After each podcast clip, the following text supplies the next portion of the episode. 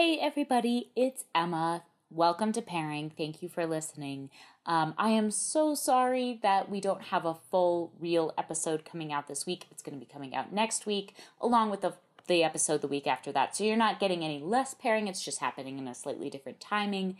Thank you for bearing with me. We are moving and as you all know, moving is the worst. And between moving and I'm also, I have another job again. And so I'm like working like a real person. Ugh, who likes that?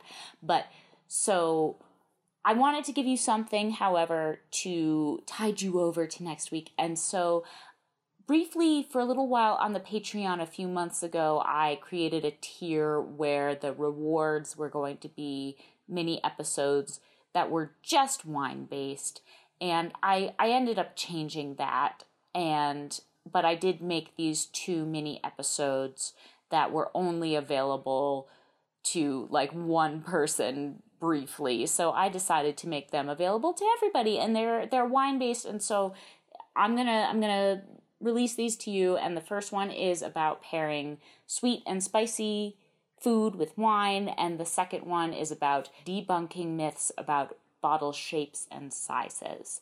So I hope you enjoy. I think you will. I think it's. I think uh, there's some good information in here, and uh, and I will just say, you know, for those of you who are packing, preparing for moves, I have a couple of wine recommendations for you. Uh, New Zealand Sauvignon Blanc. It's perfect. It's perfect packing wine. And uh, Montepulciano d'Abruzzo is another one of my favorites for for uh, you know just easy drinking low budget because you know you're spending all the money on movers or whatever you know buying new furniture uh, you know paying fees to your old apartment for you know supposedly ruining the carpet. Yes i'm looking at you queen. Yes i'm looking at you. All right folks. Thanks for listening to pairing where you come for the stories and stay for the wine. I appreciate you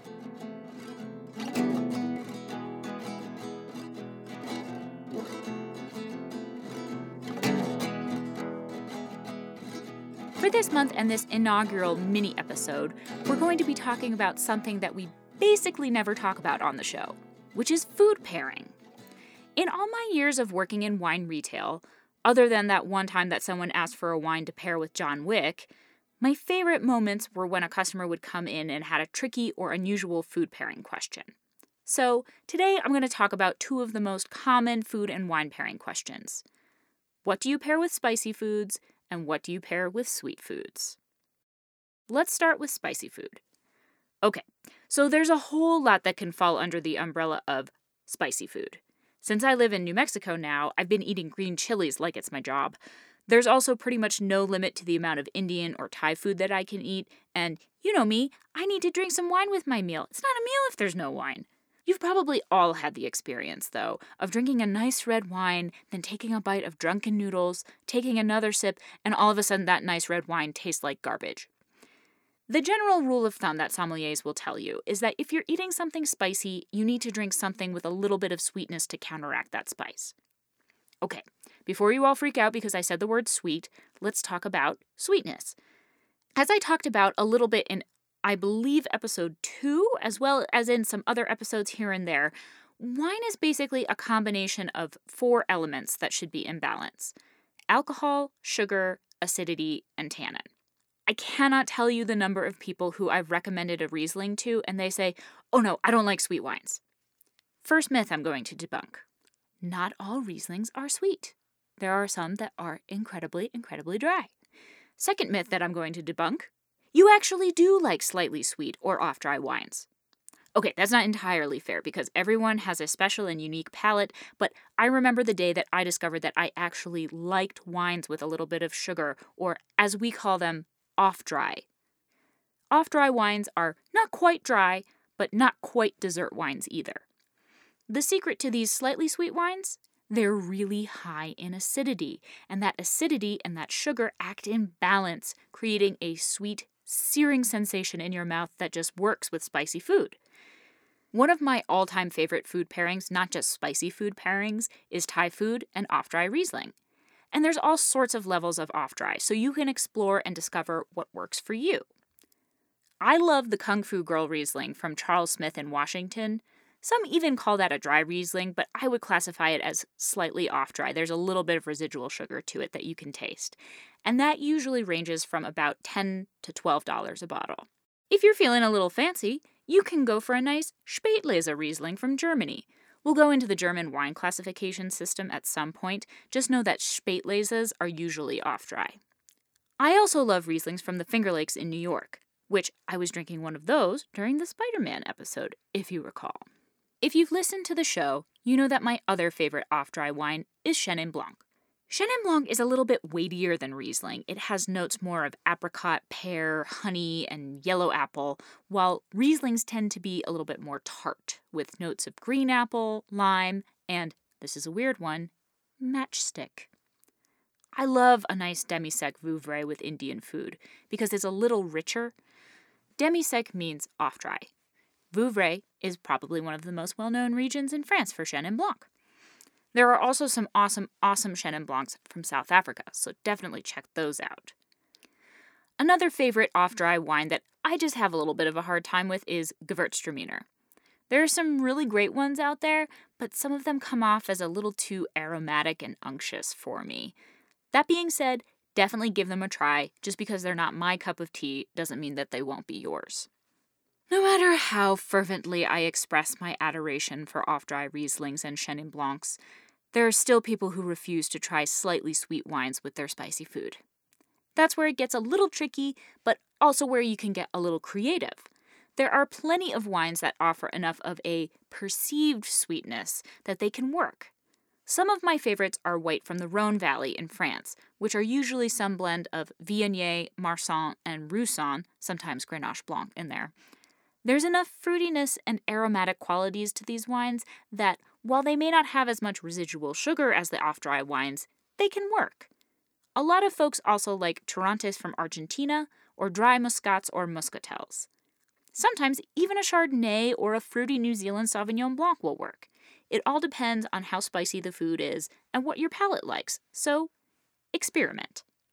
Okay, you probably notice a glaring omission in that discussion red wines. Red wines and spicy food is tough because usually reds are higher in tannin, and tannin and spice just do not like each other. But every rule is made to be broken. My old boss, Master Sommelier Brett Zimmerman, what's up, Brett, gave me the inside information once about pairing red wine with Indian food. Rajat Parr is an Indian American master sommelier slash winemaker, and he insists that Indian food goes great with, of all things, Syrah. It doesn't really make any sense on paper, but I tried it, and by golly gee, he's right. He recommended a French Syrah, but as you know, I also love Syrah from Washington State. It's just a little more mellow and doesn't have as much of that black olive thing going on, but I recommend trying both. Also, a red Côtes du Rhône. Côtes du Rhône are like the godsend of sommeliers everywhere because they're so damn versatile, and other Grenache based wines can be really good with spicy food because they're usually a little lower in tannin and a little bit fruitier. Some Argentine Malbecs can work as well, and I actually love Argentine Bonarda. The classic pairing for Bonarda is goat, so try Bonarda with some goat curry. It's really good. Otherwise, there are some really cool, lighter bodied, fruitier reds that have almost the perception of sweetness, like some Beaujolais and my favorite, Schiava from Italy, that's so light it's just a step above rosé. Oh, yeah, speaking of rosé, let's not forget about rosé. I think rosés can be another great pairing for spicy food because, again, even though most of them are dry nowadays, there's often just a slight perception of sweetness to them. Ugh, I can't wait for it to be rosé season already. And last suggestion sparkling wine. Sparkling wine often has a fair amount of residual sugar that is counterbalanced by the bubbles, and they can work really well with spicy food as well. One of my old bosses used to love pairing Spanish cava with Mexican food. Delicious. So, there you go. That's spicy food. Much trickier than spicy food is sweet food because it's a little harder to break the rules here. The Court of Master Sommelier rule for pairing wine with sweet food is that the wine has to be sweeter than the food. Yep, that means we're talking full on dessert wines. So, let me tell you, I also had to overcome my prejudice of dessert wines, but once I did, I discovered that they are fantastic. Am I going to be like guzzling them like an off dry Riesling? No, but a nice port with some chocolate cake or a sauterne with some creme brulee? Hell yes, lay it on me. So, yeah, the major dessert wines to check out are, as I mentioned, port from Portugal, sherry from Spain, sauterne from France, Tokai from Hungary, Vinsanto, and Moscato from Italy. There are tons of others as well, but I think you've got most of your bases covered with these to start out with. I talk a little bit about sherry in the first episode and a little bit about sauterne and port in the fourth and fifth episodes, but those I'm definitely going to dive into more on the show itself because there's all sorts of different types of port and sherry and I don't want to get into that right now, but here are, in general, the types of dessert that I would recommend with these dessert wines chocolate cake, a tawny or a late bottle vintage port, chocolate mousse, an Oloroso sherry. I just came up with that. I don't actually know if that's good, but it sounds good to me. Cheesecake or creme brulee, sauterne. Lemon tart or lemon meringue pie, tokai. Cookies and biscotti, Vinsanto. That's a classic pairing. Biscotti with Vinsanto. Moscato is probably the most versatile and easiest to drink on its own. It's light, it's bubbly and sweet. And any of these drizzled on ice cream is divine. There's also this really cool dessert wine from Barolo in Piedmont called Chinato that's really herbal. It's almost like a mixture of Amaro and a dessert wine. So, my general recommendation with dessert wines try them out. A little goes a long way, so experiment and see what you like. Now, if you're one of those people who refuses to try off dry wines, you're probably also going to refuse to try dessert wines. With dessert, it's harder to break the rules and not totally lose the flavors of both the wine and the dessert. But I have a couple of cheats. One is, as I mentioned, Amaros or other liqueurs.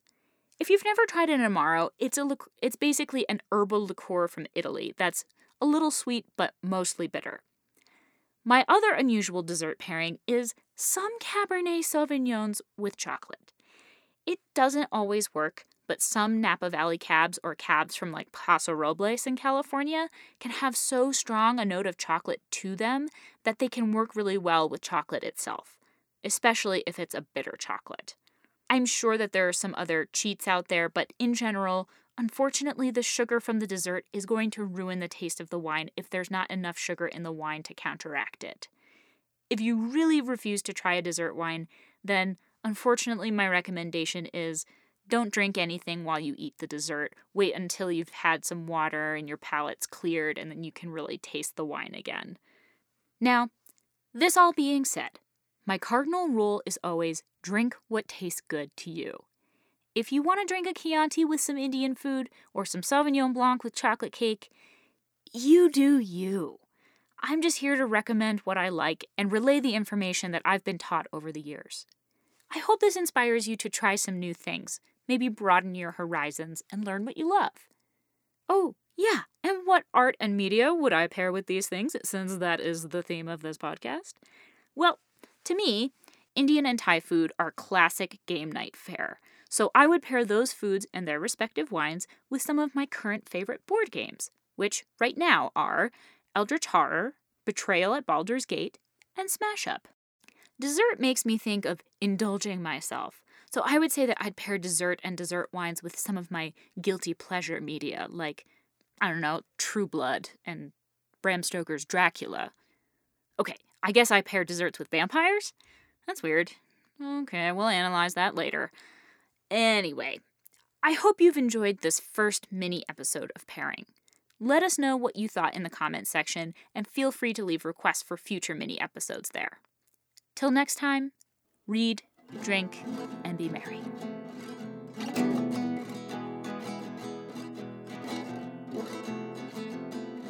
Hey, it's me, Emma, and welcome to our second pairing Patreon producer only mini episode.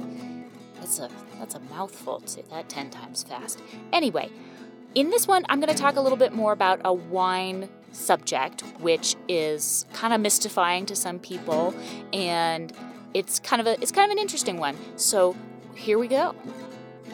Did you know that you could actually learn a fair amount about a wine by the shape and size of its bottle? While more and more winemakers are quote unquote breaking the rules, and you can't be totally sure, certain wines have a few telltale signs on the bottle itself. The most common bottle shapes that you will see are Bordeaux and Burgundy. Bordeaux, named after the wine region in southwest France, is straight on the sides with higher, sharper shoulders. Burgundy, named after, you guessed it, the region in southeast France, has a wider base at the bottom and more gently sloping shoulders at the top. Apart from designating that they may be from these regions, there are certain wines that often come in these shaped bottles. For example, Chardonnay and Pinot Noir almost always come in a Burgundy bottle, while Cabernet Sauvignon and Merlot almost always come in a Bordeaux bottle. Interestingly enough, these grapes also correspond to the regions of Bordeaux and Burgundy, as Chardonnay and Pinot Noir are the primary grapes of Burgundy, and Cabernet Sauvignon and Merlot rule the roost in Bordeaux. Sauvignon Blancs are pretty 50 50 because you can have Sauv Blanc from Bordeaux, the Loire Valley, California, Chile, New Zealand, or pretty much anywhere else, so you can find them usually in either style. Wines from the Rhone Valley, just south of Burgundy, also often come in Burgundy bottles, while wines from Tuscany in Italy usually come in Bordeaux bottles, though there are definite exceptions there, and we'll talk more about Tuscany in a second. Because the primary grapes of the Rhone Valley are Grenache and Syrah, usually wines made from those grapes from elsewhere will also come in a Burgundy bottle. The third most common bottle shape, and my second favorite, is the Riesling bottle, or the hock as it's called, H O C K. I wish it were a hawk like a like a bird hawk, but that's what I always think of. You'll find that most wines from Germany, Austrian Rieslings and some Gruners, and wines from the Alsace region in northeast France, these all come in a hock, which is a slender, taller bottle with sloping shoulders. It's very pretty. I love hocks, but they're also a little annoying because they're taller and so they often won't fit on the shelf in your refrigerator. And so you kind of have to angle them, you know, on the door so that they don't fall out. It's it can be tricky, but it's, you know, it's the price we must pay. The origin of this name is actually pretty interesting. As Karen MacNeil describes in the Wine Bible, as you all know is my favorite book, the British name for Rhine wine, hock, is an anglicized reference to the famous village of Hochheim in the Rheingau. At first, Hock implied a wine from Hochheim. Later, it came to mean any Rheingau wine, and later still, any Rhine wine. Queen Victoria is credited with the line, A bottle of Hock keeps off the doc. I think that's way better than an apple a day keeps the doctor away. Maybe that's where it came from. But this reminds me a little bit of claret, which we talked about in the Hobbit episode, which claret is the anglicized word for Bordeaux. It's just interesting. So, MacNeil doesn't explain how hock eventually became more generalized to refer to the bottle shape itself, but my guess is that it's one of those magical evolutions over time. After it referred to Rhine wine, it referred to German wine, then to Riesling in general, and then to all wine in that bottle shape. The last bottle shape I'm going to talk about is pretty rare nowadays, but it is my favorite because it's from Tuscany, of course. You know those really squat, wide bottles that come in straw baskets? That is one of the traditional bottle shapes of Chianti, and it's called a fiasco. Again, Karen MacNeil tells us what's up. she titles this section A Fiasco by Any Other Name. If you were of a certain age in the US in the 1960s, you remember Woodstock, the early Beatles, and putting candles into the round, straw covered bottle nearly every Chianti used to come in, called, technically, a fiasco. The word, probably of medieval Italian origin, describes a glass bottle or flask with a long neck and a bulbous body. Ooh, I like that bulbous body. Usually covered in wicker or straw for protection. Historically, both wine and olive oil came in fiaschi, According to the Oxford English Dictionary, the word fiasco, meaning a failure or complete breakdown, comes from the Italian expression fare fiasco, to make a bottle. How this Italian expression came to mean a foul up is unknown. Some wine experts have speculated that the poor quality of past Chianti may be the reason. That's funny. Today in Tuscany, one still finds old trattorias, or trattorias, trattorias, called fiaschetterias. Fiaschetterias, very nice. Working men's taverns known initially for cheap, hearty Tuscan wines and later for the homey Tuscan specialties that went with them. That's kind of fun. Um, you'll still see some Chianti sold in fiascos, particularly in Italy itself. When Winston and I were just in Italy, we definitely saw some fiaschi. Uh, but you'll even find some here in the States in your local liquor stores. There are several other different kinds of bottles, but those are the main ones that you'll see around. There are also iconic dessert wine bottles like Port and Tokai from Hungary, Remember we talked about those in in the last mini episode. But in general, I would say 99% of still non-dessert wines come in those shapes. Now, for all that, I often get the question, does the bottle shape affect the taste of the wine? The short answer is. For the most part, these different bottle shapes depended on the types of glass and glass blowing techniques of the region where the wine was originally from. But, in general, if a Bordeaux came out of a Burgundy bottle or a Chardonnay came out of a Hock, they'd taste exactly the same as they would out of their traditional bottle shape. There's also obviously champagne or sparkling wine bottles, which I'm not going to get into too much because I think we're going to do a whole sparkling wine mini episode at some point. But as you can imagine, those bottles are designed with a bit more functionality in mind because they're under a ton of pressure. Not literally a ton, but you know what I mean. The glass is thicker, the punt is higher. Oh, yeah, the punt is that dip in the bottom of the bottle, which sometimes can be very deep, sometimes pretty shallow, or sometimes not exist at all. Again, the punt doesn't serve much of a purpose in still wine, and it is a remnant of older glassblowing traditions. Again, from MacNeil. The punt. While it's tempting to pour a champagne by holding the bottle with one's thumb inserted in the punt, the indentation in the bottom of the bottle was never intended for such a purpose. Originally, the punt was a way of preventing the jagged pontile, I believe is how you say it, um, a way of preventing the jagged pontile mark, the point left over after a glass bottle was blown and shaped, from scratching the surface of the table. By pushing the pontile up into the interior of the bottle, a punt was formed and the table was saved. Huzzah! When mold made wine bottles, not mold as in, you know, the gross stuff, but like a mold. When mold made wine bottles were introduced, the punt remained, since it adds stability to the bottle when the bottle is upright. With champagne bottles, however, the punt has an even greater purpose. During the second fermentation, which ultimately gives champagne its bubbles, six atmospheres of pressure are built up inside the glass wall of the bottle. The champagne bottle's prominent punt allows for a more even distribution of pressure inside the bottle, preventing the disastrous explosions that were a common and serious problem for early champagne makers. So that's a little a little introduction to champagne and the punt.